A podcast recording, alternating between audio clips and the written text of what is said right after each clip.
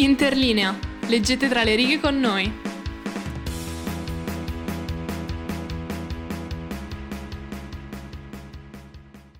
Bentornati su Interlinea, è un piacere avervi qui con noi. Siamo qui presenti tutti con, insomma, con sempre, sono sempre noi, quindi cazzo sono presenti? Vabbè, sono Elena, Cecilia e Gaia. Vabbè, ma magari qualcuno ci ascolta per la prima volta perché Eh, infatti è giusto presentare. ispirato a Tolkien e vuole ascoltarci per la prima volta. Cioè, Ci presentiamo. non discriminiamo. Ok, siamo qui tutti belli in ans durante la sessione oggi per parlarvi di Tolkien. Posso aprire una piccola parentesi? A me, Vai. cioè la mia ragazza mi scassa il cazzo e mi dice non è Tolkien, è Tolkien.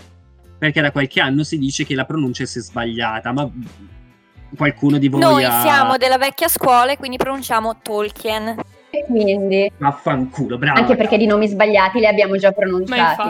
Esatto.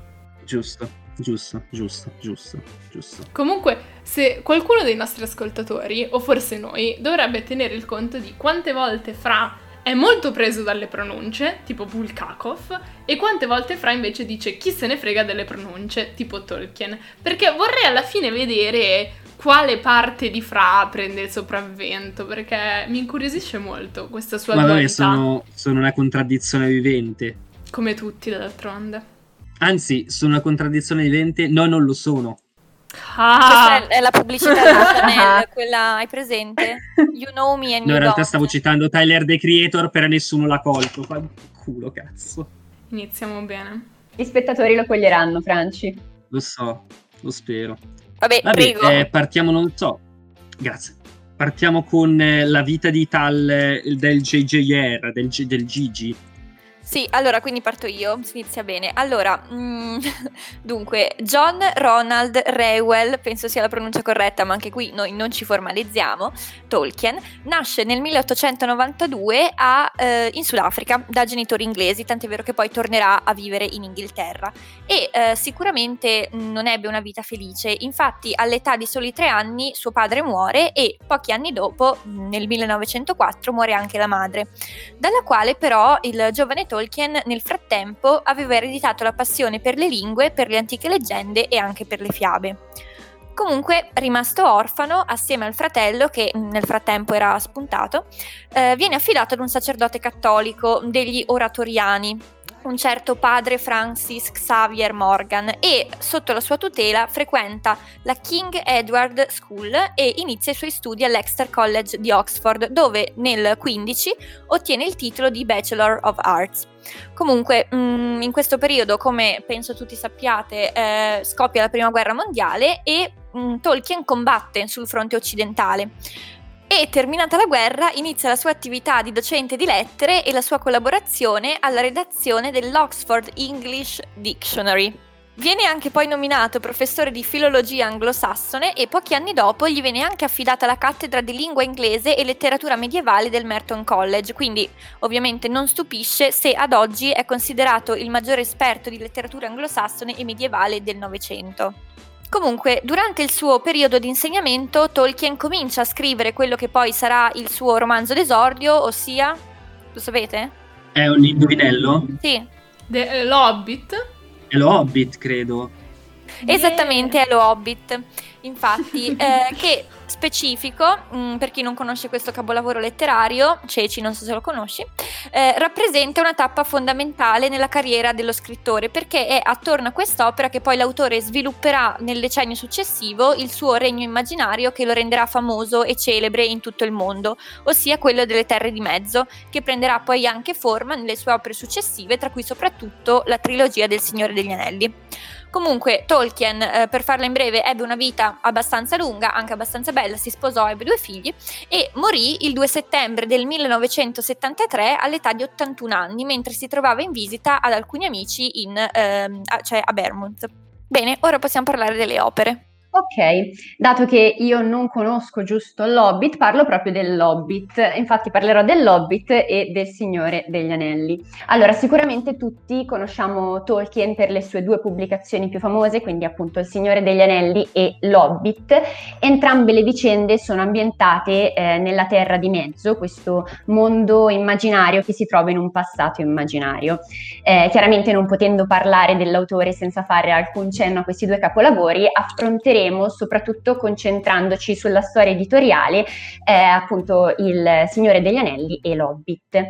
Partiamo dall'Hobbit. Eh, la sua prima pubblicazione risale al 21 settembre del 1937 e è seguito poi dal Signore degli Anelli, pubblicato tra il 1954 e il 1955 in tre volumi. È un libro per tutte le età sicuramente oggi, però nacque almeno nelle intenzioni dello scrittore come una fiaba per bambini. Eh, tra l'altro questa diciamo, origine è ampiamente intuibile dal tono complessivo estremamente colloquiale e anche dalle numerose interruzioni in cui il narratore si rivolge al lettore e lo incita a leggere oltre per scoprire la fine della storia. Poi chiaramente queste interruzioni eh, scomparvero assieme al tono favolistico nelle opere successive che non vennero più intese come delle semplici fiabe ma come una storia di Arda, che è appunto il mondo che ospita i continenti della Terra di Mezzo. La prima versione dell'opera ebbe una vita molto turbolenta perché eh, fondamentalmente iniziata alla fine degli anni 20 su un pezzo di carta, venne pubblicata dalla Allen and Unwin, anche qua io spero di non commettere degli obrobri nella pronuncia, comunque venne pubblicata dopo una recensione del figlio del, um, di questa Allen and Unwin, perché appunto era un appassionato lettore, un bambino di 10 anni e infatti appunto secondo Unwin non poteva esserci un critico migliore per un libro di, per bambini che un bambino. E infatti suo figlio, eh, che poi veniva ricompensato solitamente con un dollaro per recensione, ebbe un ruolo molto importante nella pubblicazione delle opere di Tolkien. Ora, io ho trovato la traduzione della sua recensione, eh, recensione molto dubbia, però ora ve la leggerò. Bilbo Baggins era uno hobbit che viveva in una caverna hobbit e non aveva mai avventure. Un giorno lo stregone Gandalf lo persuade a partire. Ha delle eccitanti avventure con orchi e mannari. Alla fine arrivano alla montagna solitaria. Smaug, il drago che vi abita, è ucciso e dopo una terrificante battaglia ritorna a casa ricco questo libro con l'aiuto di mappe non richiede nessuna illustrazione, buone può interessare i bambini dai 5 ai 9 anni, quindi recensione onesta di un bambino che però in un certo senso ci vede anche lungo perché l'opera venne stampata nel settembre del 39, vennero stampate all'inizio solo 1500 copie con delle illustrazioni in bianco e nero che vennero fatte dall'autore stesso e già nel dicembre dello stesso anno tutte le copie vennero esaurite. Seguirono poi altre versioni dell'opera nel 51, nel 66 Uh, no, io, io volevo solo dire che Cecilia ha detto molto velocemente che sto bambino lo pagavano un dollaro, ma nel 1900, cioè negli anni 20, un dollaro era tipo 13 dollari.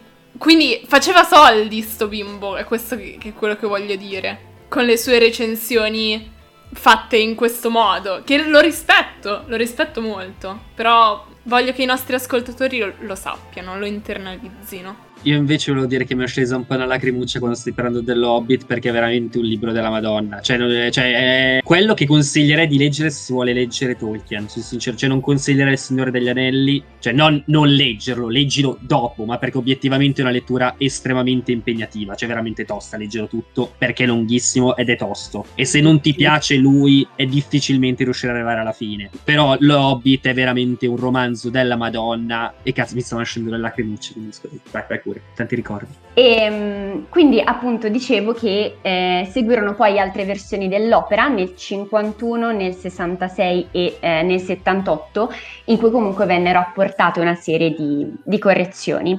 E vabbè, oggi poi la popolarità dell'opera è indubbia. Per farvi giusto capire, eh, anzi chiedo, chiedo a voi, una copia firmata dall'autore fino a che prezzo in dollari può arrivare secondo voi? Secondo me, allora, io nelle curiosità ho messo che lui, cioè che la fama delle sue opere gli arriva abbastanza di fretta e lui quasi sembra non accorgersene, cioè molto confuso dal fatto che era molto famoso. E pensava che molti dei suoi fan, tra anticipo qua la curiosità perché secondo me può aiutare a rispondere alla domanda, che lui pensava che molti fan fossero o dei lunatici o che non comprendessero davvero la sua opera Quindi secondo me non ne firma tante. E quindi, dato che secondo me non ne firma tante, valgono un sacco. Io ti direi sul centinaio di migliaia, tipo 100.000, 200.000. No, io abbasso verso tipo i 10.000 dollari. Franci, Franci, bravo, bravo. 100.000, giusto? Ma siamo fuori? Rega, l'autografo più che, che- che ha mm, costato di più a un'asta, se non erro, è stato quello di Shakespeare, non mi ricordo come, quando, perché, ed è arrivato tipo sopra il milione. Cosa? S- no, no, adesso vado a controllare, ma mi pare che l'autografo di Shakespeare sia stato l'autografo pagato di più ed ha superato il milione. Beh, raga, figa, è Shakespeare comunque, No, rega, certo, cazzo. Shakespeare, per carità, però tantino, insomma. Beh, Ma lo stesso ragionamento che ho fatto per Tolkien, cioè ce ne saranno pochissimi. Cioè Tolkien di più, però comunque pochi immagino. confermo 4,65 milioni Shakespeare. 4 milioni. 4, 4, 4 milioncini. Mamma Cioè, mia. sistemi di tutta la famiglia per due generazioni, anche tre o quattro. Andiamo avanti perché sennò iniziamo a piangere per eh, l'esistenza del Sì, infatti, appunto. Quindi eh, passiamo al Signore degli Anelli. Allora, sappiamo che vabbè, il punto di unione tra l'Hobbit e il Signore eh, degli Anelli è proprio quel fatidico anello che Bilbo ruba a Gollum, che è un anello che rende invisibili le persone che lo indossano. Ecco, Bilbo, che è il protagonista dell'Hobbit, è cugino di Frodo, che è il personaggio del Signore degli Anelli, che eredita appunto questo anello. E eh, la narrazione comincia dove si era interrotto l'Hobbit, quindi l'autore u- utilizza questo stratagemma dello pseudolibro per collegare le due storie, ossia entrambi i romanzi sono, almeno nella finzione della narrazione, eh, una trascrizione di un volume immaginario che si intitola Il libro rosso dei confini occidentali, che è un'autobiografia scritta a quattro mani da Bilbo e dal cugino Frodo. Cioè, Manzoni chi? Manzoni chi mi viene da dire? Diciamolo. Poi posso dire un'altra cosa, dal punto di vista anche linguistico. Manzoni lo suca alla grande a tu, cioè il poi che si è inventato la lingua, altre che ma mettiamo il milanese, mettiamo il fiorentino, no, questo si è inventato una lingua, Esatto. quindi Manzoni suca. Eh, Manzoni avrà anche voluto purificare, però... No, dai. ma posso dire una cosa su Manzoni, che comunque è vero che Tolkien fa un percorso diverso, però c'è anche da dire che poi Manzoni codifica effettivamente l'italiano, quindi suca mica tanto, semmai sei tu che lo succhi a lui, perché parli la lingua che ha codificato lui, quindi... Eh, ma io lo succhio, lo succhio certo a Manzoni, cioè io non sono nessuno. Continuiamo.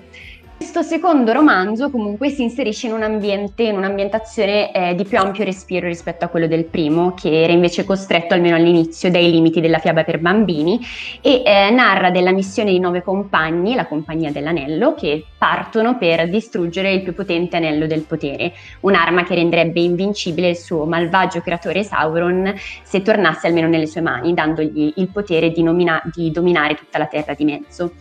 In questo caso, per quanto riguarda la storia editoriale di questo capolavoro, vediamo una storia un po' più complicata perché Tolkien ebbe una sorta di crisi dello scrittore nello scriverlo.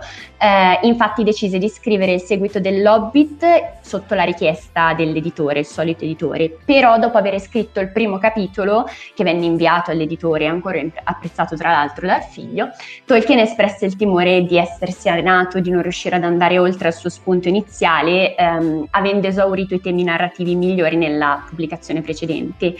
Tutti sappiamo che non fu così, però all'inizio mh, ebbe delle serie difficoltà, anche perché siamo nel 38 agli sgoccioli della seconda guerra mondiale, infatti nel 39 Tolkien sospese l'opera ad un quarto più o meno della sua definitiva stesura e la rallentò ulteriormente.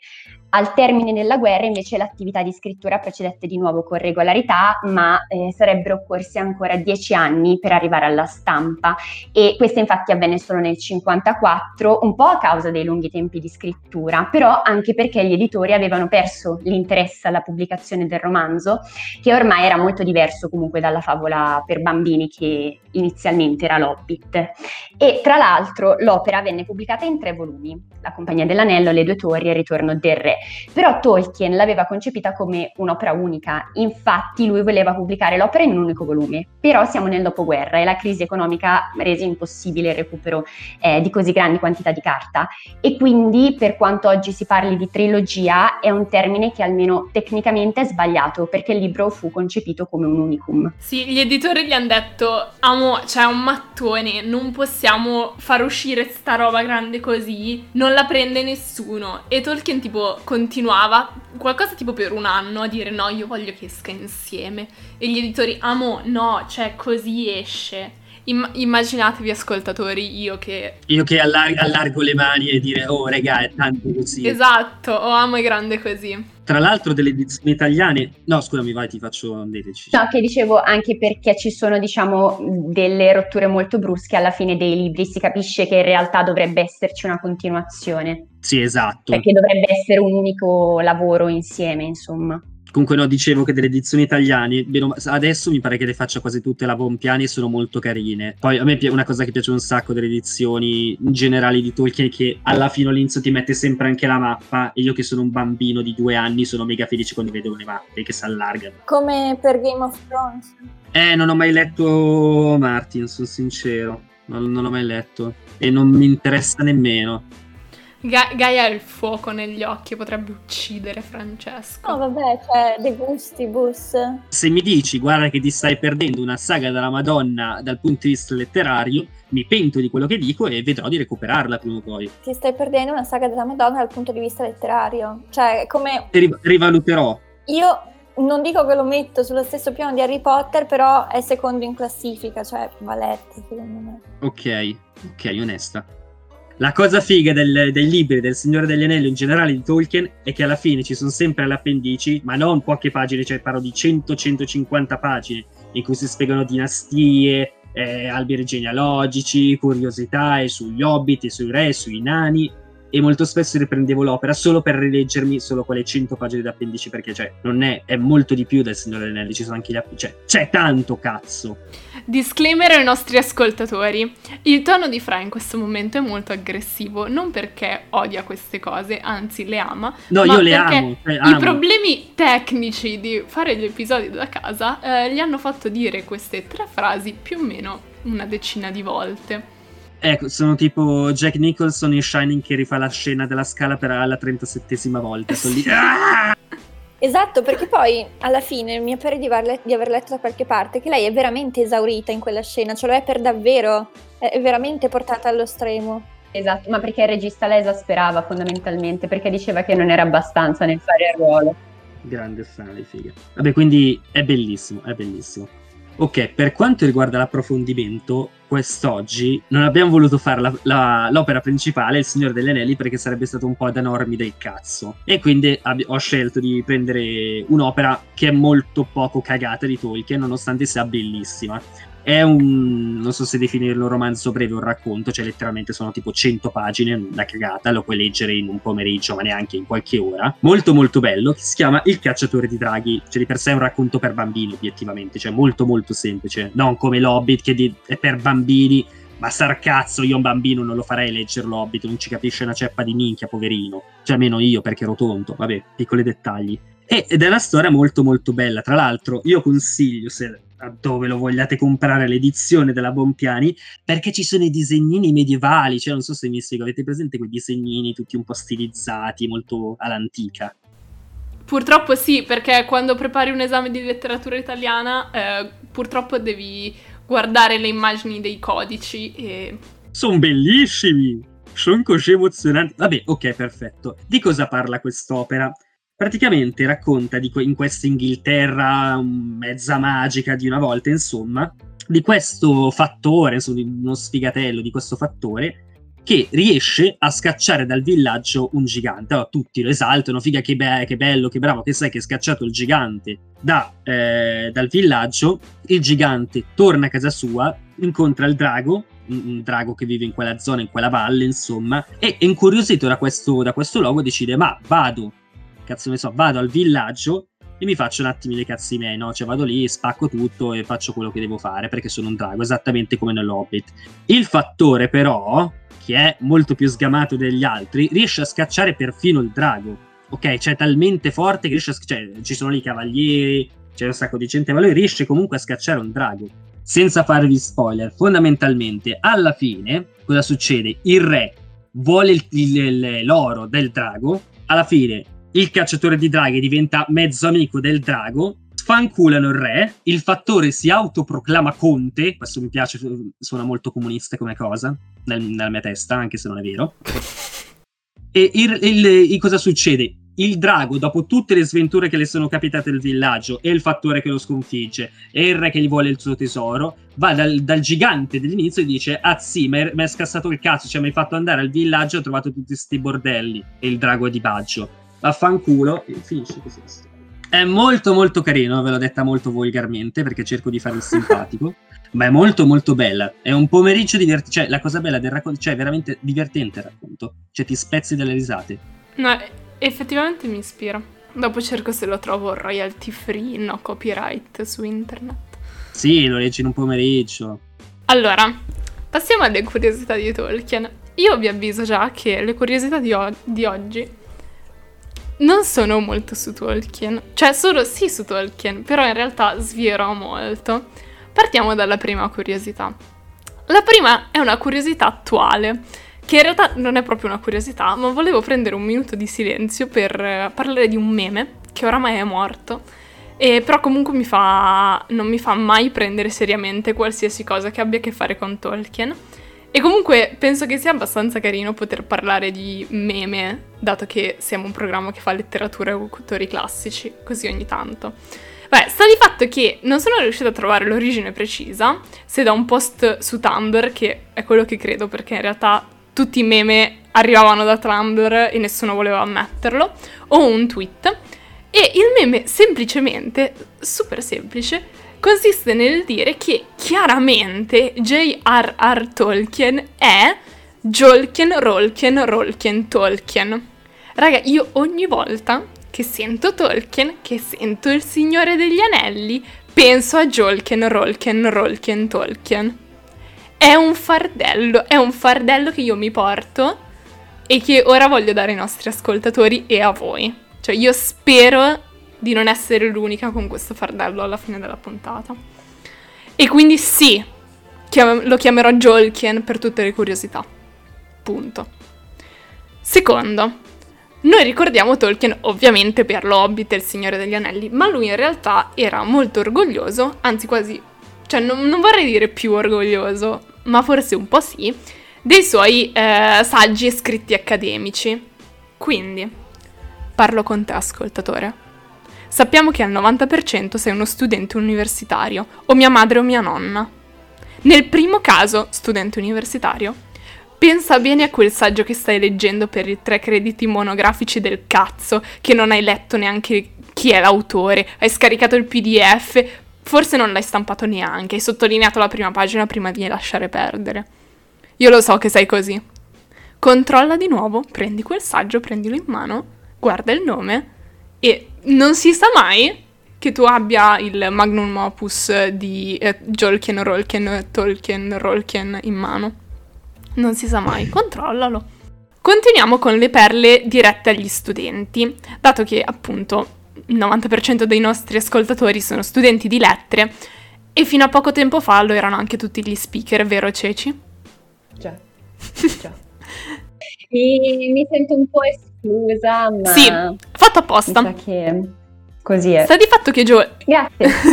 Sta di fatto che Jolkien era un filologo e appunto si divertiva a creare lingue, ad esempio l'elfico, e la prima lingua che ha creato si chiamava Naffarin e si pensa che l'abbia creata quando era più o meno un bambino. Ma si occupava anche di ricostruire lingue antiche come il longobardo. Prossima curiosità. Lo Hobbit è il quarto libro al mondo per copie vendute, escludendo i testi religiosi e le altre cose brutte che non ci piacciono, ovviamente. Dopo Harry Potter e la pietra filosofale, che è il primo per copie vendute, e nessuno è sorpreso, Il piccolo principe e Il sogno della camera rossa, che è per i nostri ascoltatori che in questo momento stanno pensando, "Ah?", è uno dei testi classici della Cina, quindi questo.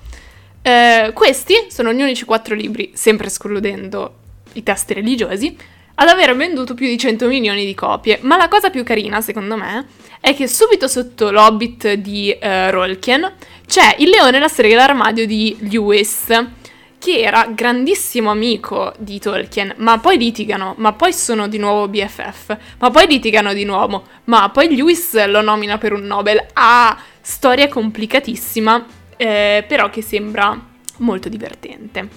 Che bello il leone e la strega d'armadio. Francesco? Sta per aprirsi una nuova faida, quindi vado avanti. Tra l'altro, se io vi sto dando fastidio a chiamarlo Jolkien, Rolkien, Rolkien, Tolkien, vi faccio sapere che Lewis, nelle lettere che si mandavano, lo chiamava Tollers. Tollers lo chiamava. Pensate a questo. Ultima curiosità è in realtà un, un po' un approfondimentino sulla storia d'amore tra lui e sua moglie, che è molto carina e adorabile. Cioè lui si innamora di lei quando lui ha 16 anni e lei ne ha 19, ma il suo tutore prete, cos'è che era Gaia? Che? Il, il suo tutore prete, com'è, cioè cos'è che era? Ah sì, il suo tutore, il suo, il suo parroco, certo, quello che l'ha adottato insieme al fratello. Praticamente gli impedisce di andarle dietro seriamente finché lui non compie 21 anni.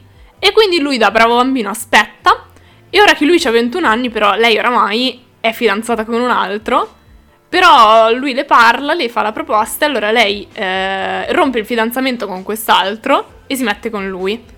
E poi loro due si sposeranno e tutta la loro vita staranno insieme e sulle loro tombe ci sono i nomi dei, di due amanti tipo maledetti che non riuscivano a stare insieme delle sue opere che sono Beren e Luthien. Fra, non so se li conosci, puoi dare un po' di contesto su questi, su questi due personaggi? No, no, non, non ho idea, sono sincero, qua sono proprio ignorante, non so a che cosa faccio riferimento. Sono i protagonisti. Penso che siano di un'opera tipo minore. Esatto, prota- mi pare che siano i protagonisti dell'ultimo romanzo che lui scrive, quello che poi viene pubblicato postumo dal figlio. Christopher. Esatto. Ok, ah, non lo sapevo. Però l'ultima cosa, per concludere la puntata in modo meno romantico, perché non possiamo mai avere eh, cose belle, lui converte al cattolicesimo lui, eh, la moglie e Lewis alla cristianità. Cioè lui era una macchina di conversione per le persone che entravano nella sua vita. Quindi per concludere la puntata, Ceci, Gaia e Fra in questo ordine, chi vincerebbe? Sei giovani testimoni di Geova? O Jolkien, Rolkien, Rolkien, Tolkien? Lui, ovviamente. Lui. Sì, Lui. Lui. Lui. Tolkien. Ok. Su questa potente affermazione concludiamo la puntata. Grazie mille per essere stati con noi oggi, ascoltatori. Eh, noi di Interlinea torniamo ogni lunedì alle 15. Potete vedere i nostri post, le nostre belle storielle su Instagram. Seguiteci at interlinea underscore radio statale e ci vediamo settimana prossima. Un bacio. Bacio. ciao.